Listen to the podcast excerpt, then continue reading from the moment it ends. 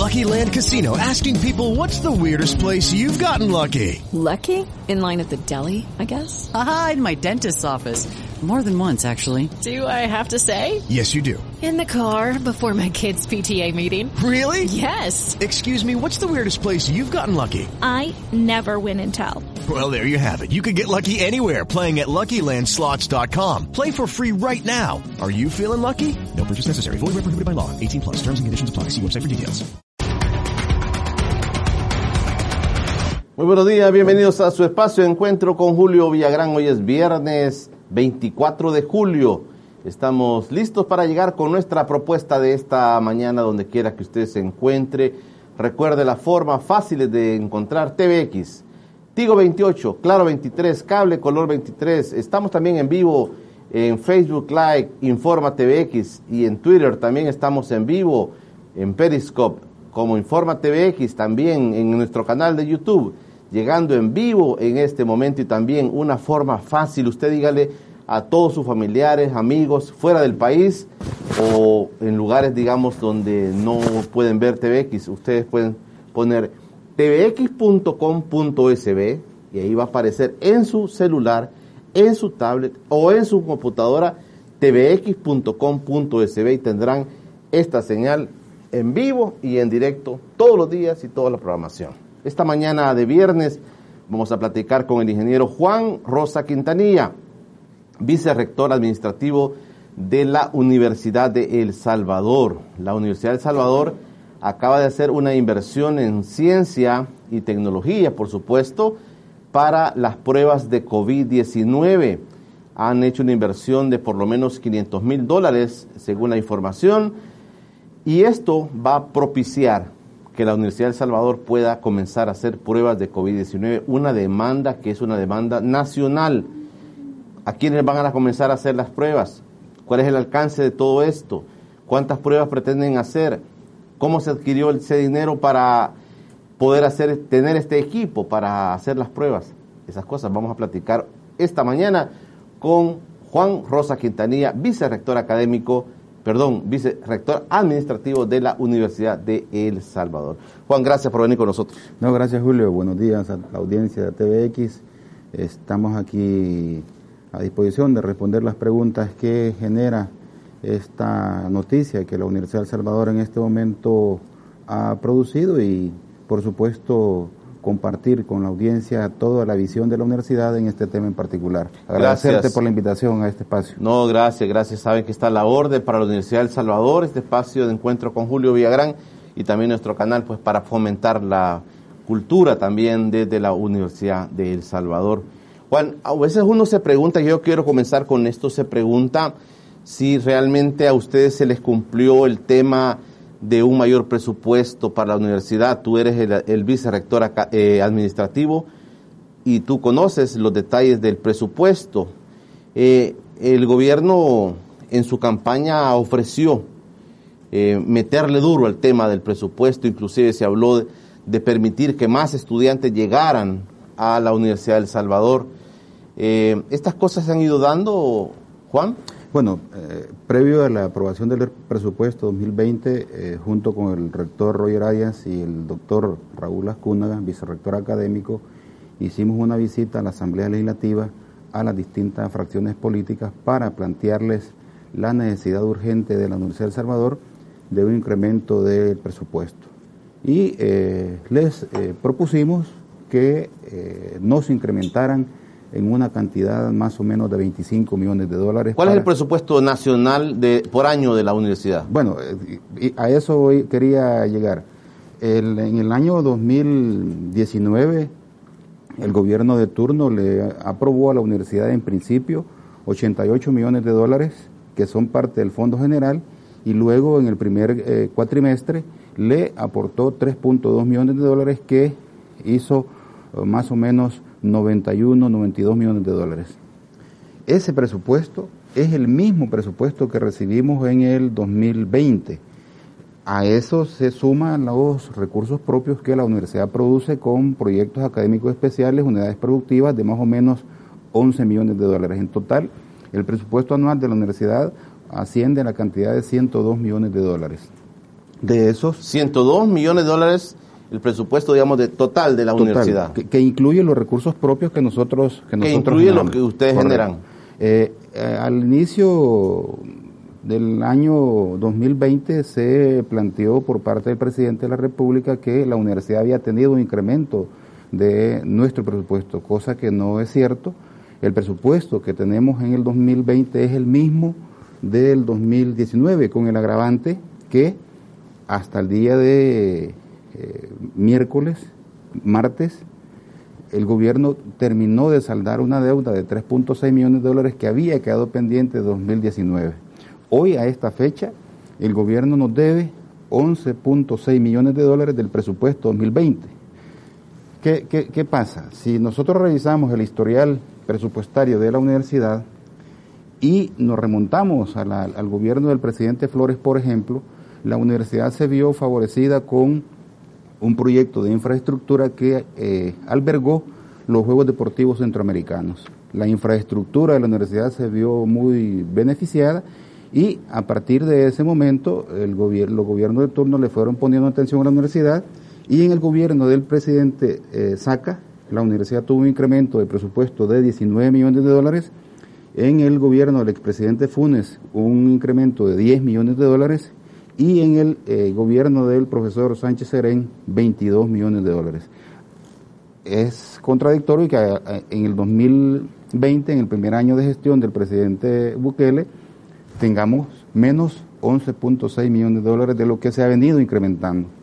Para nosotros eso es preocupante precisamente porque dentro de ese rubro hay 7 millones que corresponden a la adquisición de bienes y servicios que por el momento se han visto restringidos y este, la universidad hace el esfuerzo por invertir sus recursos propios hoy en esta emergencia en proyectos de interés nacional.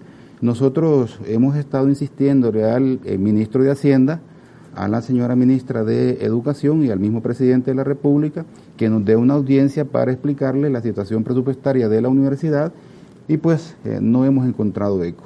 Tenemos noticias de que eh, al parecer la Asamblea Legislativa el día miércoles a instancias de eh, la fracción del FMLN hicieron un recomenda- recomendable al, al ministro de Hacienda para que nos actualice el saldo que está pendiente. Los 11 millones los que les 11 faltan. millones. Nosotros- Que debió haber llegado ya ese dinero. Sí, al, al 30 de junio debe haber estado ya en las cuentas de la universidad. Decir que eso nos está provocando ya serios problemas. Por ejemplo, en Santa Ana, en la Facultad Multidisciplinaria de Occidente, ya tenemos problemas para el pago de salarios. En la Facultad de Ciencias y Humanidades, en las mismas condiciones.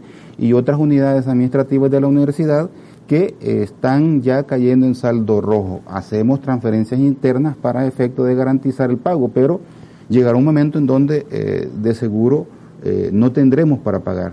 Hay que reconocer que el gobierno ha estado depositando el 100% que corresponde a, al pago de salarios. Sin embargo, eh, eso no es eh, suficiente como para el pago de aquellos empleados que son contratados horas clases, contratos permanentes y que se salen de la ley de salario y la ley de presupuesto que la universidad por ley, valga la redundancia, le corresponde, dado que la Asamblea Legislativa ha aprobado eso. De nuevo, nosotros insistimos con el Gobierno de la República para que eh, nos provea de esos recursos y poder continuar nuestro funcionamiento, que eh, decía en el tema de, de bienes y servicios, si bien es cierto, podrá pensarse que se reduce el costo de mantenimiento de la universidad, pero requerimos hoy más que nunca eh, la inversión en el tema de la eh, formación virtual, tomando en consideración que la, los procesos de enseñanza eh, han cambiado drásticamente de la educación tradicional a una virtual y que afortunadamente la universidad hace ya cuatro años había iniciado un proyecto que el expresidente Sánchez Serén propuso y, el, y es el tema de universidad en línea que actualmente tenemos cobertura de ocho carreras y que estamos expandiéndolo a prácticamente al 100% de la universidad con algunas particularidades precisamente por la naturaleza de la formación de nuestros profesionales. De manera que el tema presupuestario para nosotros es de mucha importancia. Eh, hoy más que nunca en este tema de emergencia sabemos que el gobierno está invirtiendo en la atención de la eh, pandemia, pero también hay que eh, reconocer que la inversión en educación es uno de los elementos importantes para que un país salga adelante. Nosotros tenemos una situación compleja en términos del el porcentaje de- del presupuesto de la universidad con respecto al nacional y en Centroamérica somos la institución pública que tenemos el menor presupuesto asignado.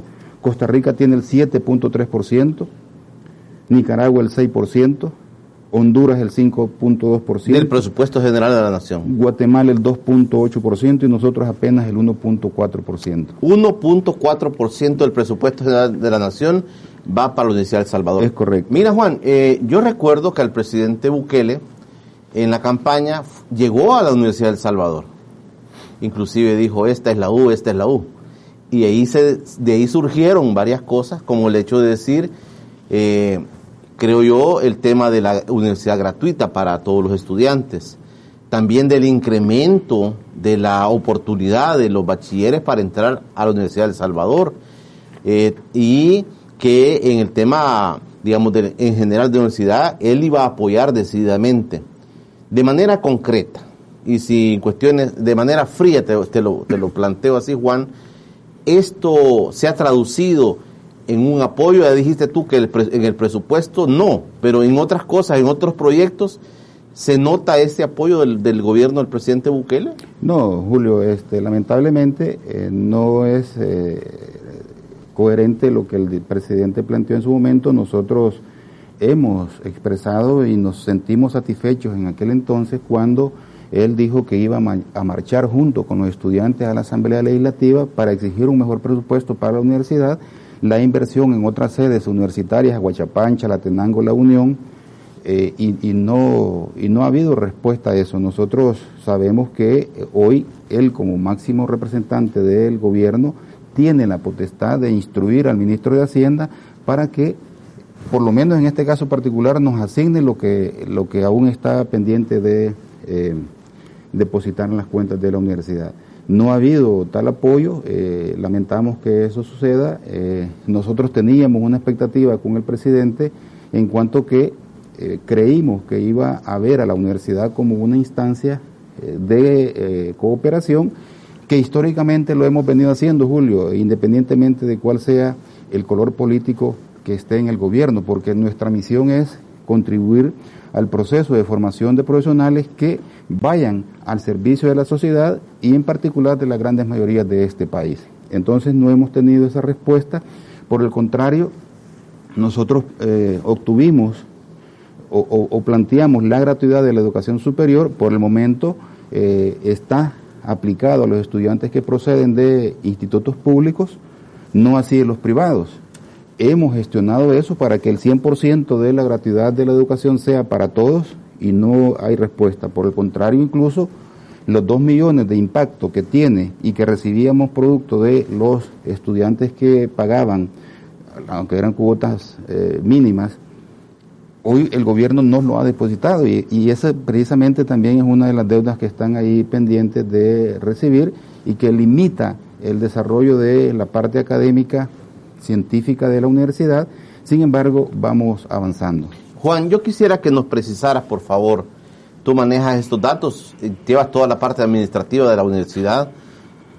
¿Cuántos estudiantes eh, tiene la Universidad de El Salvador en este momento? ¿Cuántos reciben anualmente, año con año? ¿Cuántos bachilleres reciben ustedes? ¿Cuántos desechan también en el sentido que no son admitidos en la universidad y esos estudiantes se quedan ahí varados, eh, se quedan, pues a veces sin estudiar porque no tienen los recursos? Eh, tal vez nos puedes precisar un poquito Claro. para tener una idea de esto. La población estudiantil de la universidad en este momento eh, ronda alrededor de los 60 mil estudiantes. 60 mil 60.000 estudiantes en todo el país, en todo el país. de la Universidad del Salvador. De la Universidad del Salvador.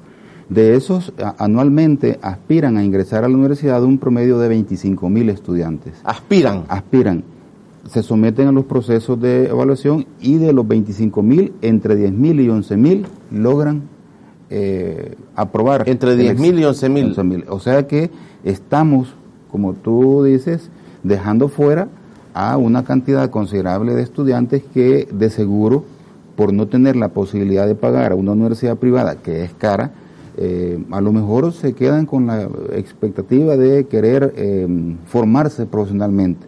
Hay que decir que a la Universidad de El Salvador llegan eh, estudiantes que proceden de instituciones públicas y privadas, pero que vienen de los municipios del interior del país y que en su gran mayoría tienen la posibilidad de, de salir. Entonces, si nosotros tuviéramos un mejor presupuesto para la inversión en infraestructura, tanto física como hoy virtual, seguramente las condiciones fueran diferentes para estos estudiantes que eh, no tienen esa posibilidad. Nosotros estamos insistiéndole al gobierno de la República para que en principio la gratuidad sea al 100%, pero también eh, el ver la posibilidad de incrementar eh, el rubro de desarrollo físico que permita eh, la construcción de laboratorios de última generación y que este, lamentablemente por la cuestión presupuestaria eso se ve limitado. De esos 100 millones de dólares, digamos, ¿cómo los distribuís de manera así general? ¿Cómo los distribuís en toda la universidad, Juan? Bueno, el 85% de ese, de ese presupuesto está destinado para salarios. El 85%, del presupuesto de los 100 millones anuales van para salarios. Para salario.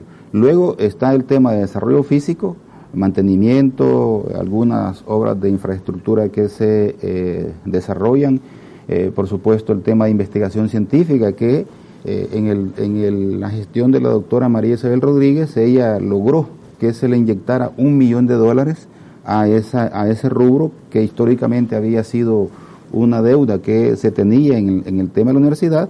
Y en los últimos años hemos tenido la posibilidad con ese recurso de poder hacer investigaciones de gran magnitud que han contribuido a nivel nacional a resolver problemas. Y por supuesto al reconocimiento internacional de eh, instituciones públicas y privadas precisamente por el avance y la capacidad que la universidad muestra en temas específicos.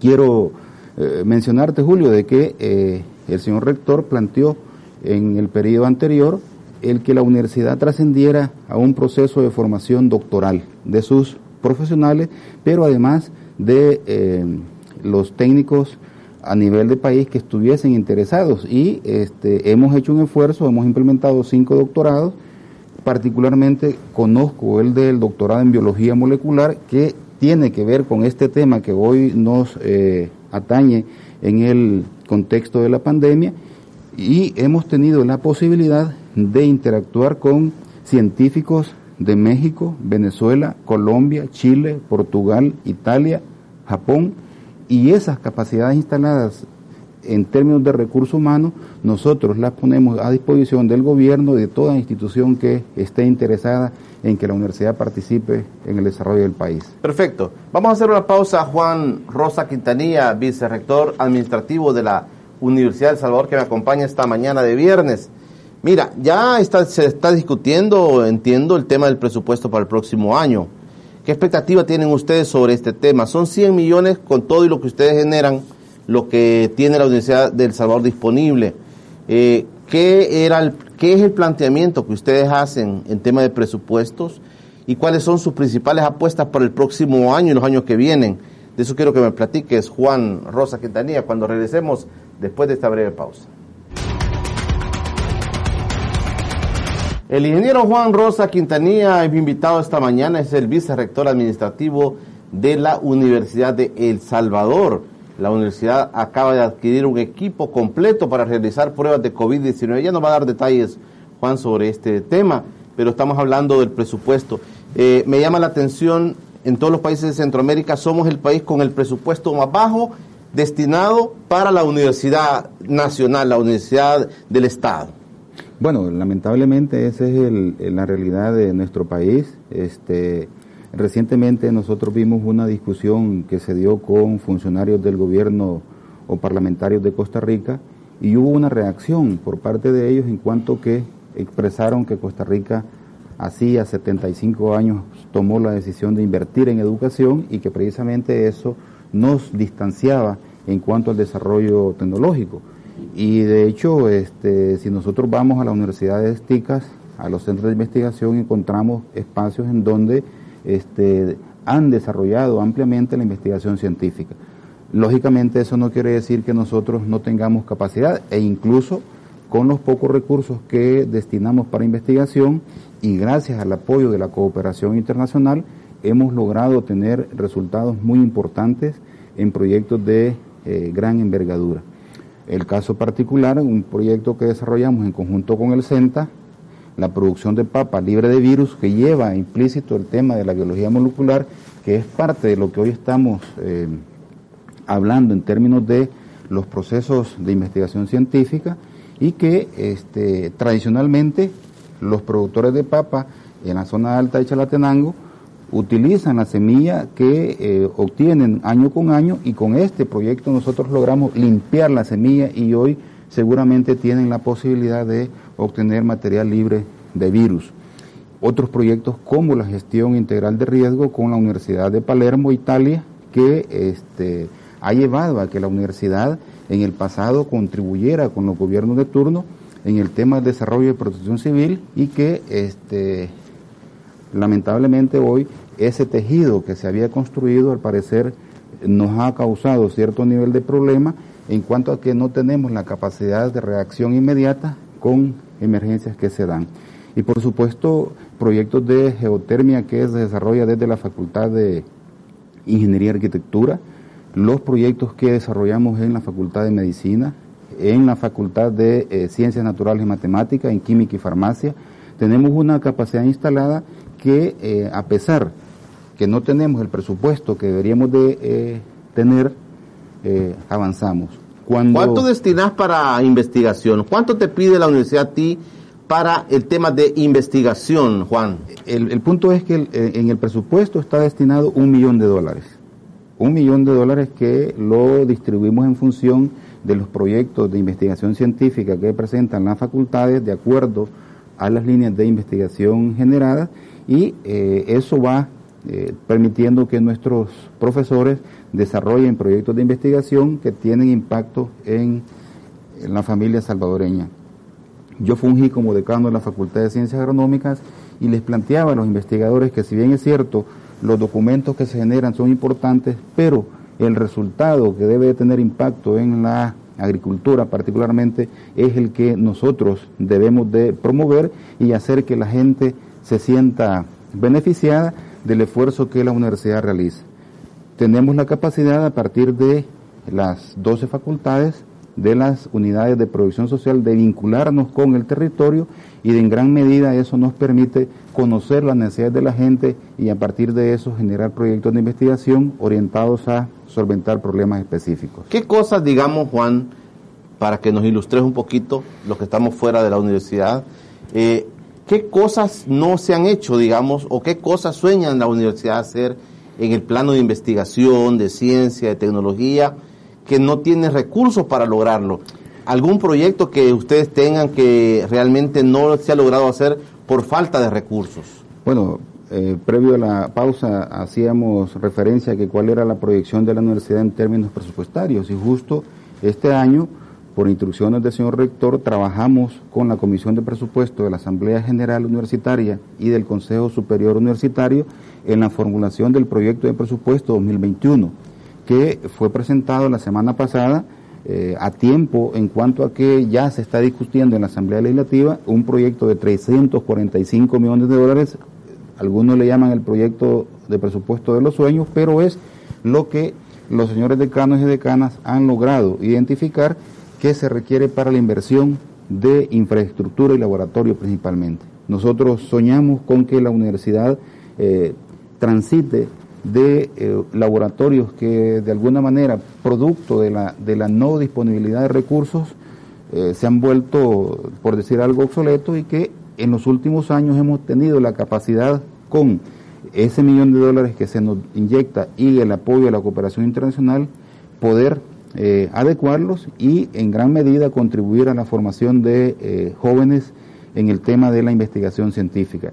Es uno de, las, de los temas que nosotros estamos promoviendo en cuanto que el, el, recurso humano es fundamental y creemos que la universidad debe de invertir en esa parte. De hecho, los proyectos de doctorado que hacía referencia hace un momento, nosotros, a sabiendas de que eh, un eh, técnico con un salario de 500, 600 o 1000 dólares no tiene la posibilidad de pagar y buscamos la manera de que como institución pública esta, eh, este personal tenga la posibilidad de formarse. Entonces, el tema del desarrollo de infraestructura para laboratorios y por supuesto su equipamiento y la profesionalización de nuestros docentes es uno de los aspectos importantes que nosotros estamos considerando desarrollar en los próximos tres años de la gestión porque empezamos en octubre, 28 de octubre del 2019, veníamos caminando ya en la lógica de la implementación del plan de trabajo cuando nos encontró la emergencia y tuvimos que reinventar algunos procesos que eh, hoy por hoy afortunadamente nos están dando resultados y creemos que en lo que resta del año ya el señor rector lo ha expresado y lo hemos conversado con el Consejo Superior Universitario, la formación de nuestros estudiantes continuará virtualmente. ¿Cuántos, cuántos profesionales nos da la Universidad de El Salvador anualmente al país? Bueno, estamos produciendo un promedio de 6.000 profesionales de todas las disciplinas. 6.000 profesionales anualmente. Sí, anualmente, de todas las disciplinas. Este, eh, yo creo que tenemos eh, la ventaja de que eh, nuestro personal está a disposición de los estudiantes y los estudiantes tienen espacios para desarrollarlos. De seguro algunos dirán que no son las condiciones necesarias, pero nosotros eh, hacemos el esfuerzo porque los estudiantes puedan tener un proceso de formación integral. Eh, en toda institución hay debilidades y creemos que hacemos un esfuerzo por superarlas, pero tenemos un porcentaje significativo de profesores que trabajan porque el proceso de formación de nuestros estudiantes vaya en consonancia con la necesidad que el pueblo salvadoreño tiene. Juan, cerremos esta parte del presupuesto. Eh, ustedes van a comenzar a hacer lobby, entiendo, a la Asamblea Legislativa para la aprobación de un presupuesto que dice que podría, que ustedes están pidiendo, soñando, dijiste tú, de pasar de 100 millones anuales a 345 millones. Eh, ¿Qué planteamiento crees más fundamental para los señores diputados? Inclusive te están viendo, ¿verdad? Muchos te están viendo. Eh, ¿Qué planteamiento es el que la universidad va a hacer para que los diputados estén conscientes que es necesario elevar el presupuesto de ustedes? Bueno, ya nosotros hemos visitado, como también decía anteriormente, la Asamblea Legislativa y, les hemos propuesto eh, nuestra visión de desarrollo de la Universidad de El Salvador.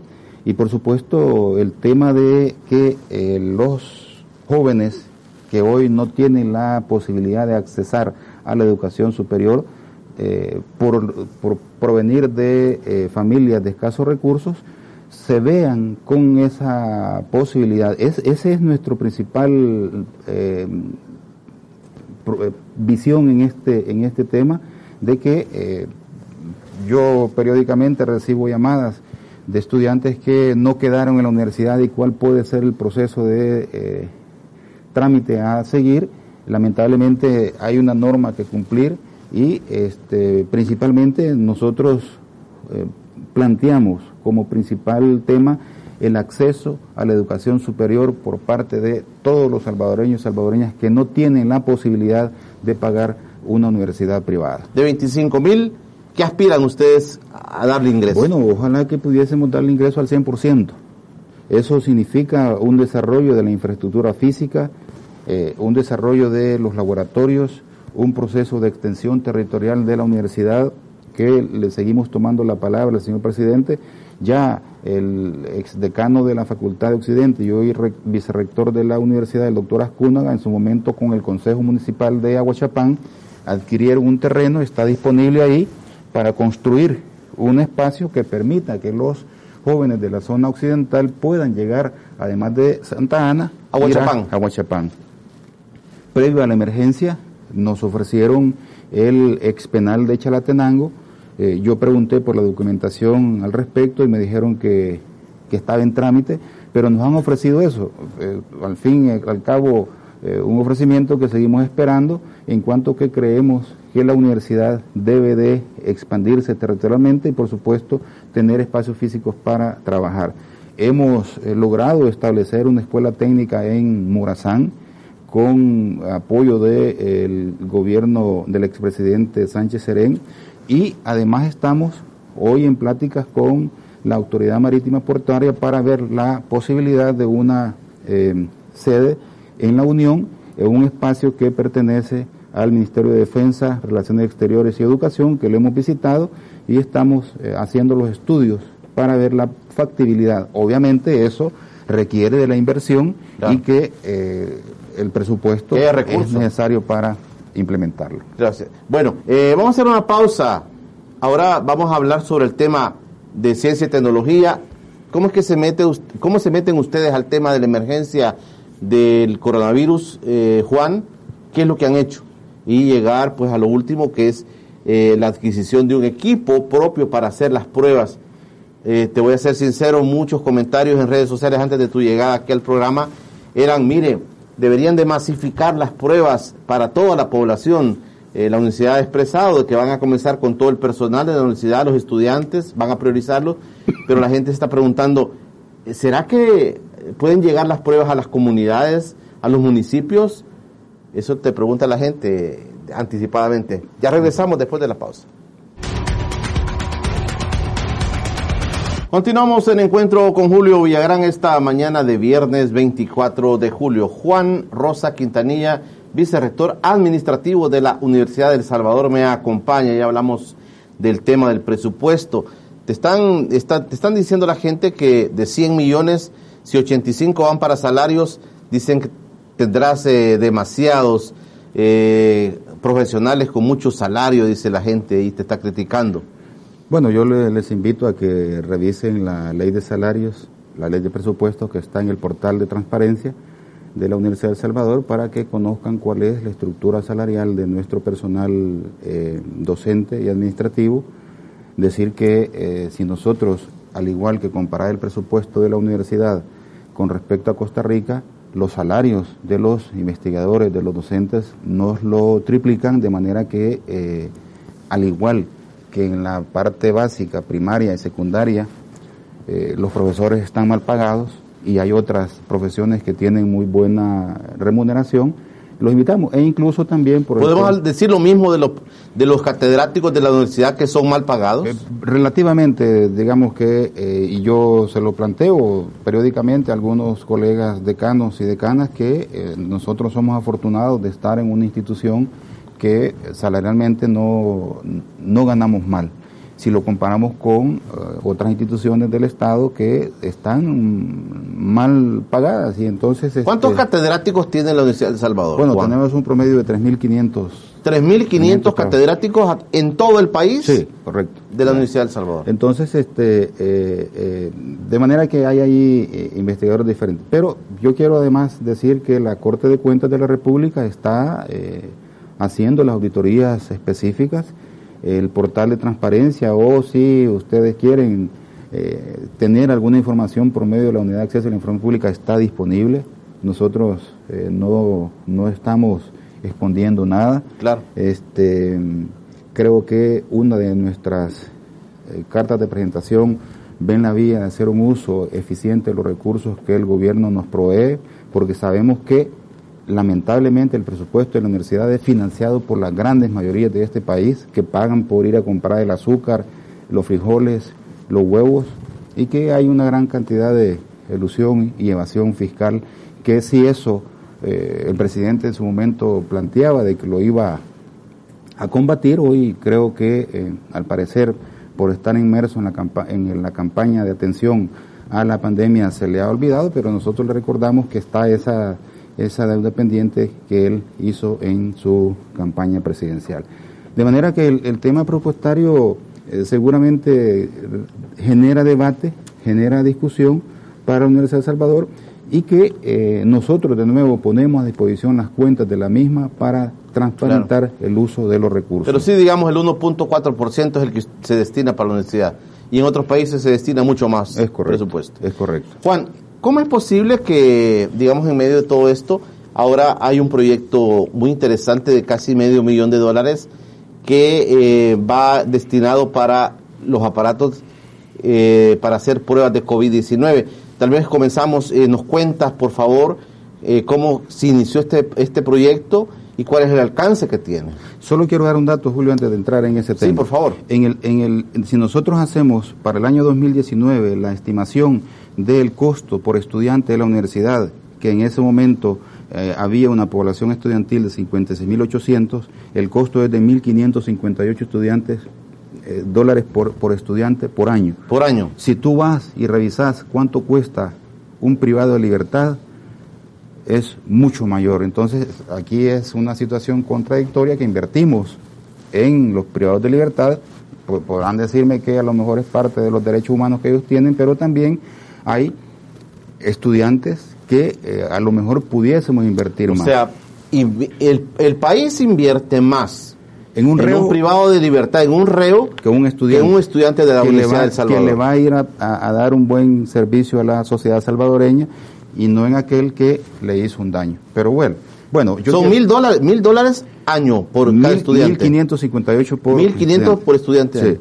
Muy buena, muy buena. Y, el, y, el, y en el, el privado de libertad invertís el doble, el triple, habría que hacer. Perfecto. Con este tema, a pesar de la situación presupuestaria y eh, de nuevo haciendo énfasis en el uso eficiente de los recursos, nosotros eh, desde el 2011 que venimos trabajando con el doctor Ascúnaga y con el doctor, con el maestro Roger Arias, hemos venido consolidando un equipo de trabajo que eh, ha llevado a que en la actualidad tengamos decanos y decanas dispuestos a meterle el hombro a la universidad en los diferentes campos del conocimiento. Y decía que veníamos en el tránsito de la gestión 2015-2019 a cinco meses de la 2019-2023 y nos encontramos con la pandemia. Un tema eh, complejo precisamente porque ya se vislumbraba que el gobierno no estaba dándonos el presupuesto correspondiente. E, e iniciamos el proceso de eh, generar planes de compras orientados a la adquisición de bienes y servicios para el funcionamiento normal de la universidad. Llega la pandemia, eh, nadie estaba preparado para esto. Nosotros como universidad habíamos venido trabajando en el tema de investigación científica en la Facultad de Medicina, en, la, en CEN Salud, en la Facultad de Ciencias Agronómicas, en la Facultad de Ciencias Naturales, en el tema de biología molecular. Y teníamos nociones de qué se trataba en términos de eh, la, los procesos de investigación que deben de generarse para poder encontrar una solución al problema. Cuando ya se, decretan todos los eh, las leyes y decretos legislativos y ejecutivos, valga la redundancia, eh, tuvimos que enrumbar el proceso de compras y eh, la Facultad de Ciencias Naturales, Facultad de Medicina, en Salud y Química y Farmacia presentan proyectos orientados al fortalecimiento de sus laboratorios en función de atender la pandemia. Hubo allí un consenso por parte de todos los señores decanos y decanas, del señor rector y los vicerrectores para enrumbar la compra de insumos, en principio para que el personal que estaba laborando pudiese eh, tener los equipos de protección personal que permitiera dinamizar la universidad. E hicimos un plan de compra de 352 mil dólares que iba en la lógica de los equipamientos de laboratorios para la producción de alcohol gel, que fue una de las primeras acciones que desarrollamos desde la Facultad de Química y Farmacia y Ciencias Naturales, que hemos acompañado a algunas municipalidades, algunas instituciones de gobierno, ONGs e incluso organismos internacionales que nos ofrecieron ayuda a cambio de que nosotros les proveyéramos de los eh, materiales y hemos avanzado en eso. Y paralelamente también eh, dijimos, bueno, eh, la inversión que estaba destinada a proyectos de investigación científica por facultad lo vamos a reorientar para equipar estos laboratorios y destinamos 500 mil dólares. ¿Cómo se preguntarán? Si no hay presupuesto de la, de, del gobierno, la universidad hace eso. Y ya decía yo de que el presupuesto total de la universidad se compone por el Fondo General y los recursos propios.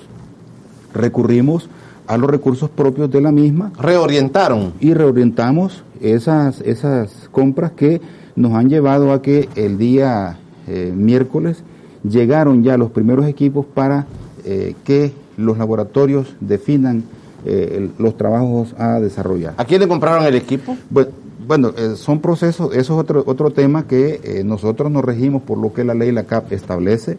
Hay empresas proveedoras que participaron de, con sus ofertas y están Aquí allí. a nivel local lo compraron. La- las empresas lo, lo- te lo ofrecen localmente, pero incluso nos han, no- algunos han diferido la entrega uno o dos meses. Me informaban que al parecer algunos equipos estaban en este momento en Miami, que vienen en tránsito hacia El Salvador, y que eh, por eso yo decía la semana pasada que en 15 días más o menos íbamos a tener la posibilidad de recibir los primeros equipos para esto. Por supuesto, en esto, Julio, hay que hacer mención de que nosotros, o más bien los especialistas, eh, los físicos, los epidemiólogos, los químicos, están trabajando en un protocolo que es el que la universidad establecerá de manera que eh, se lleve el debido proceso en función del procesamiento de las muestras. Hay que decir que en este momento hay, eh, es el Ministerio de Salud la instancia que eh, rige dicho proceso. Nosotros estamos ya preparando la documentación que presentaremos oportunamente a dicho ministerio para que nos autorice como institución de educación superior Hacer las pruebas. a hacer las pruebas. ¿Qué, qué han comprado, Juan? Bueno, hemos, hemos comprado eh, PCR, ¿verdad? De tres PCR que te da la lectura en tiempo real.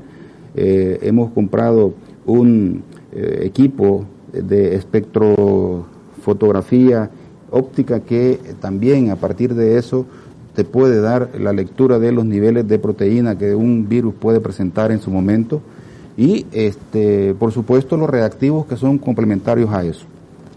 En esto también debemos de decir que hay empresas internacionales, tenemos en Guatemala una que nos ha ofrecido ya eh, proteína para hacer procesos de corrido de los de las marchas de cada uno de los eh, procedimientos y que eh, estaremos en el corto plazo teniendo la posibilidad de que la Facultad de Medicina, con sus expertos, la Facultad de eh, Ciencias Naturales, con sus físicos y la en Salud, que es un centro de investigación de la universidad que viene trabajando desde el 2002, decía cuando la doctora Isabel Rodríguez eh, era rectora, y eh, definieron una serie de acciones que, que hoy nos encontramos con equipo que eh, estaba ahí disponible para, por ejemplo, eh, estudiar enfermedad del Chagas, enfermedad del Zika, eh, chikungunya, dengue, y eh, eso no- nos, nos sirve, pero hoy con esto vamos a complementar el equipamiento que nos permita. O sea que es un hacer- equipo de primera, digamos.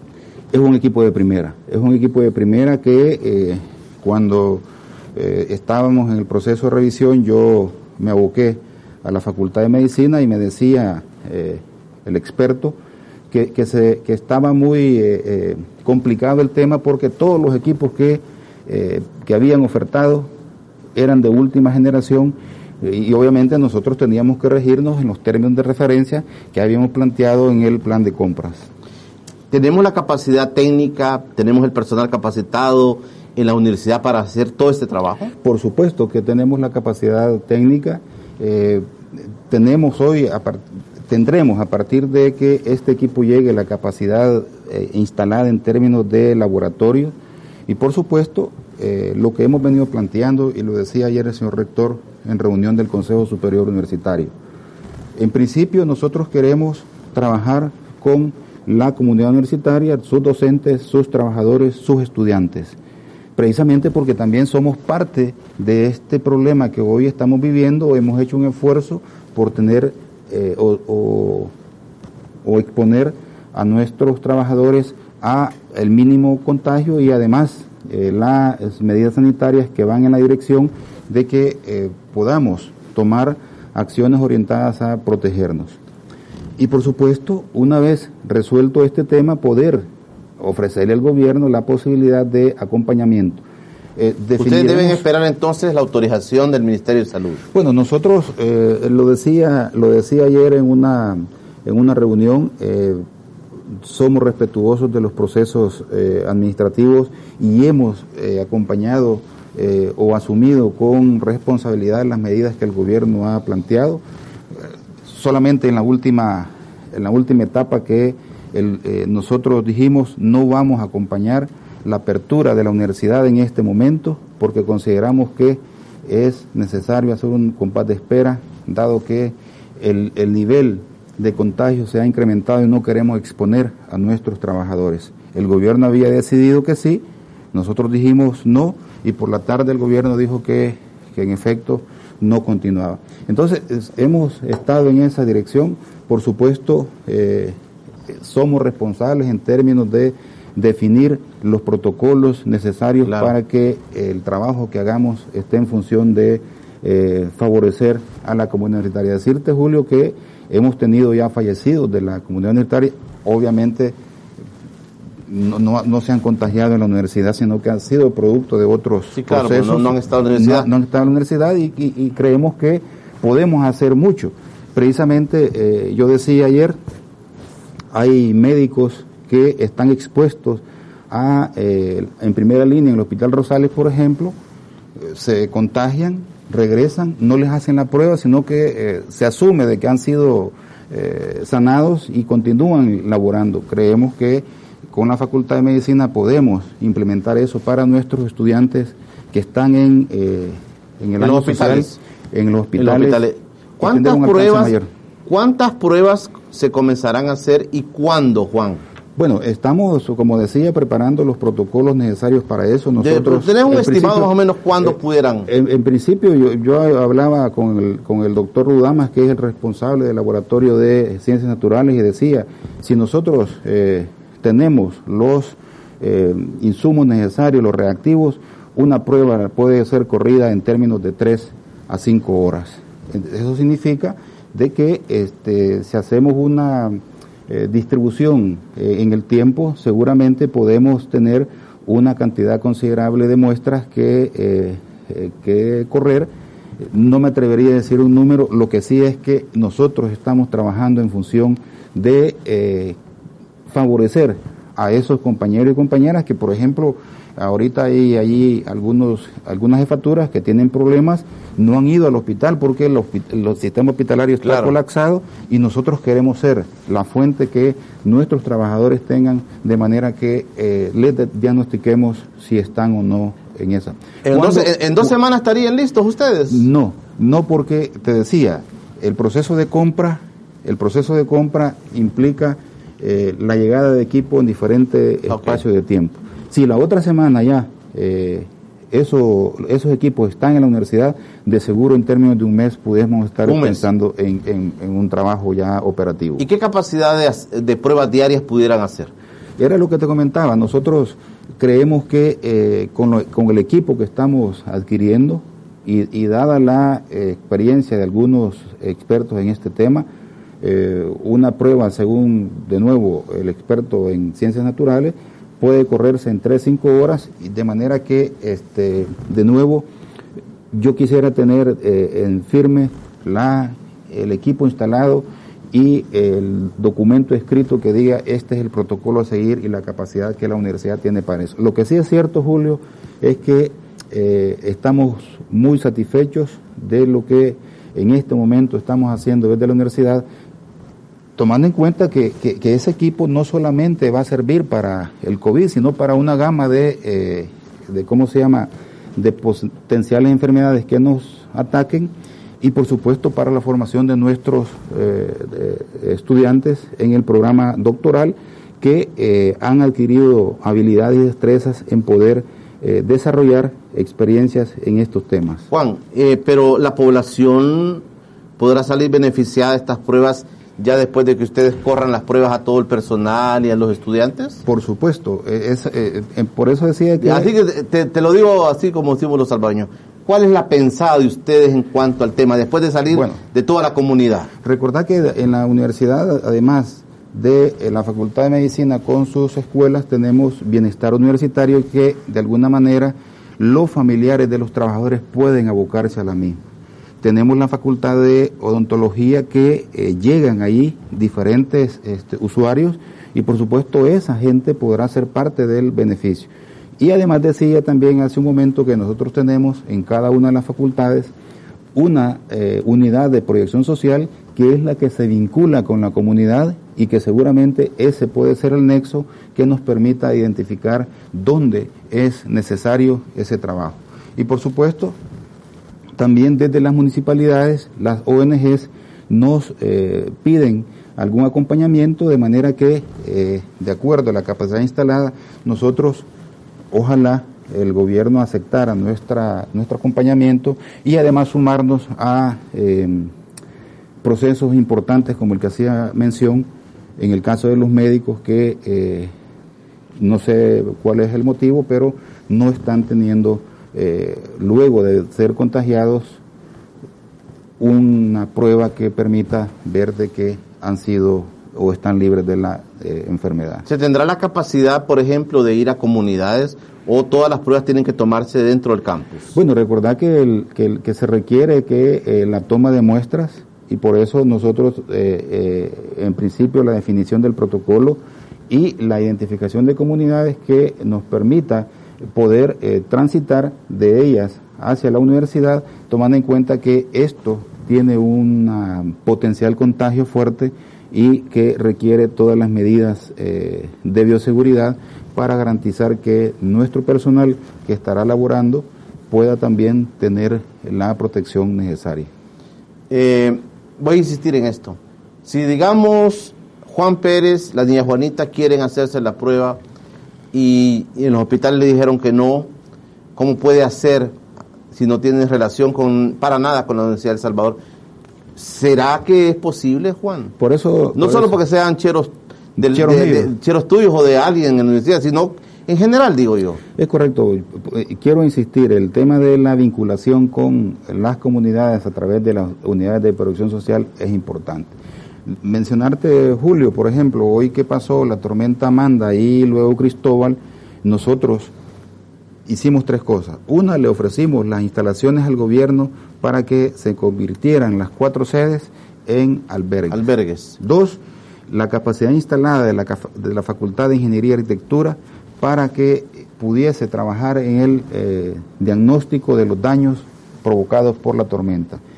Y tres, hicimos un centro de acopio para eh, recolectar víveres que fueron llevados a comunidades que nos decían, mire, eh, tenemos necesidad de que la universidad nos acompañe. Entonces, ¿cuál fue el vínculo? En principio, las unidades de producción social con nuestros estudiantes y trabajadores que fueron afectados y, por supuesto, también a las comunidades que eh, nos lo solicitaban y que teníamos identificados. De manera que ese será un mecanismo que nos permitirá poder tener cobertura geográfica y nosotros esperaríamos de que si una vez tenemos una capacidad instalada que complementa lo que el gobierno está haciendo, hagamos un trabajo conjunto que eh, vaya en la lógica de que la gente tenga la posibilidad de eh, tener un diagnóstico oportuno. Perfecto, Juan. Gracias por venir con nosotros. No, gracias Julio por la oportunidad y, y un saludo a todos los salvadoreños, eh, salvadoreñas que desde la universidad les deseamos que sus familias estén bien, que se cuiden, que tengan y tomen todas las medidas sanitarias a efecto de que eh, esta enfermedad no vaya a ser parte de nuestras vidas y tengamos problemas a futuro. De la gente de primera línea que está en los hospitales de la universidad, hay muchos doctores que están haciendo sus años sociales y cosas así. Es correcto, hay, hay médicos en año social. Nosotros hemos, desde la Facultad de Química y Farmacia y Medicina, eh, contribuido, por ejemplo, al Hospital Saldaña y al Hospital Rosales con alcohol gel para que los estudiantes, los, los médicos puedan tener algunas, algún insumo para su protección.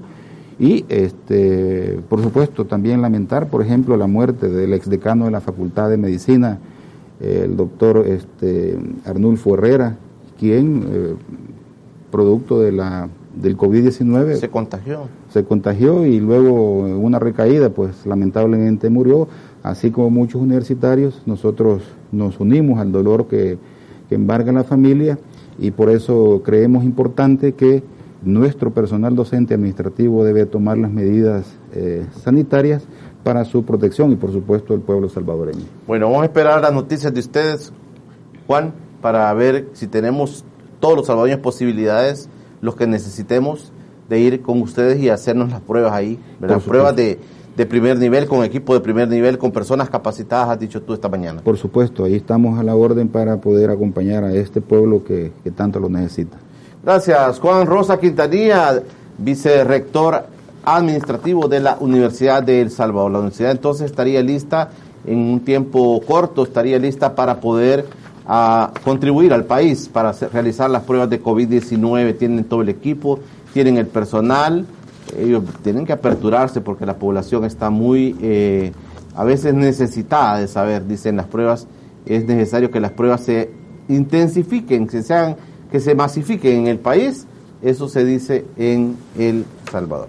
También hay el cumpleaños del presidente de la República. Ah, bueno, le vamos a felicitar al presidente de la República, está cumpliendo años hoy, ¿verdad? Va a ser, va a ser también. Vamos a, a estar pendientes de la celebración del presidente de la República. Juan, gracias por venir con nosotros. A todos ustedes, gracias por haberse quedado con nosotros este día viernes y toda la semana que ha sido bastante fuerte. El próximo lunes tendremos también, por supuesto, algo interesante para ustedes. Por hoy, pasen todos un feliz fin de semana.